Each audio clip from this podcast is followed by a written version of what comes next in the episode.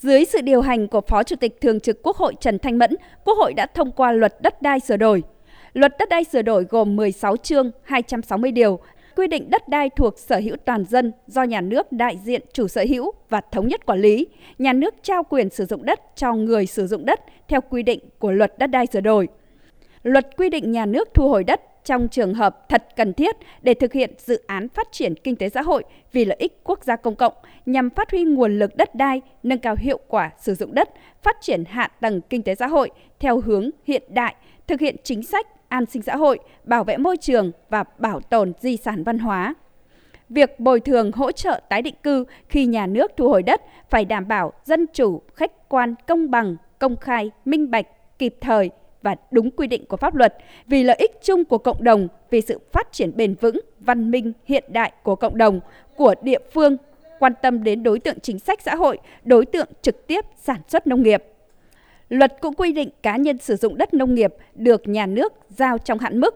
Đất được nhà nước giao có thu tiền sử dụng đất, cho thuê đất, thu tiền thuê đất một lần trong cả thời gian thuê, được nhà nước công nhận quyền sử dụng đất.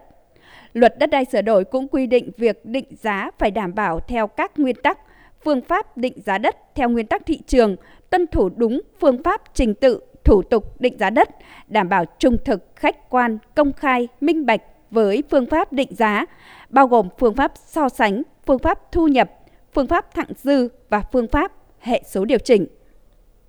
Với đa số phiếu tán thành, sáng nay Quốc hội cũng đã thông qua luật các tổ chức tín dụng sửa đổi. Theo đó, từ ngày 1 tháng 7 năm 2024, thời điểm luật có hiệu lực, Thủ tướng sẽ có thẩm quyền quyết định khoản cho vay đặc biệt với ngân hàng không có tài sản đảm bảo với lãi suất 0% một năm trên cơ sở đề xuất của Ngân hàng Nhà nước. Với khoản vay đặc biệt có lãi suất, tài sản đảm bảo, Ngân hàng Nhà nước là cơ quan có thẩm quyền quyết định Mức lãi suất tài sản đảm bảo của khoản vay này do Thống đốc Ngân hàng Nhà nước quy định.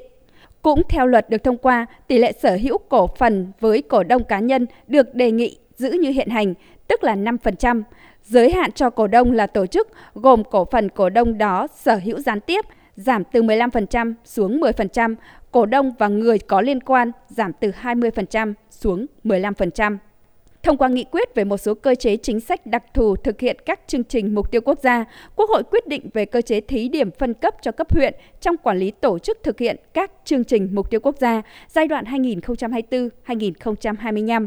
Theo đó, Hội đồng Nhân dân cấp tỉnh được quyết định lựa chọn không quá hai huyện thực hiện thí điểm về cơ chế phân cấp. Ủy ban Nhân dân cấp tỉnh quyết định giao mục tiêu nhiệm vụ yêu cầu cụ thể đối với từng chương trình mục tiêu quốc gia cho huyện được lựa chọn thí điểm. Hội đồng Nhân dân cấp huyện được quyết định điều chỉnh phương án phân bổ vốn đầu tư công, kinh phí thường xuyên giữa các chương trình mục tiêu quốc gia trong kế hoạch đầu tư công trung hạn, kế hoạch đầu tư vốn hàng năm, dự toán ngân sách nhà nước hàng năm đã được cấp có thẩm quyền giao, cơ cấu nguồn vốn ngân sách nhà nước giữa chi đầu tư, chi thường xuyên của các dự án thành phần không còn đối tượng hỗ trợ để tập trung vốn thực hiện các dự án thành phần khác thuộc các chương trình mục tiêu quốc gia giai đoạn 2021-2025. Cũng trong sáng nay, Quốc hội đã biểu quyết thông qua nghị quyết về việc bổ sung kế hoạch đầu tư công trung hạn vốn ngân sách trung ương giai đoạn 2021-2025 từ nguồn dự phòng chung tương ứng với nguồn tăng thu ngân sách trung ương năm 2022 cho các nhiệm vụ dự án đầu tư công.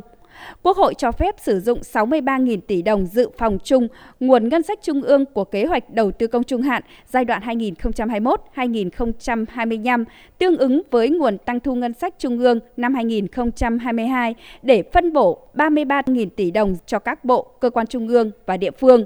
Đối với số vốn còn lại 30.000 tỷ đồng, chính phủ chỉ đạo các bộ, cơ quan trung ương, địa phương khẩn trương hoàn thiện thủ tục đầu tư theo thẩm quyền, báo cáo Quốc hội xem xét quyết định phân bổ.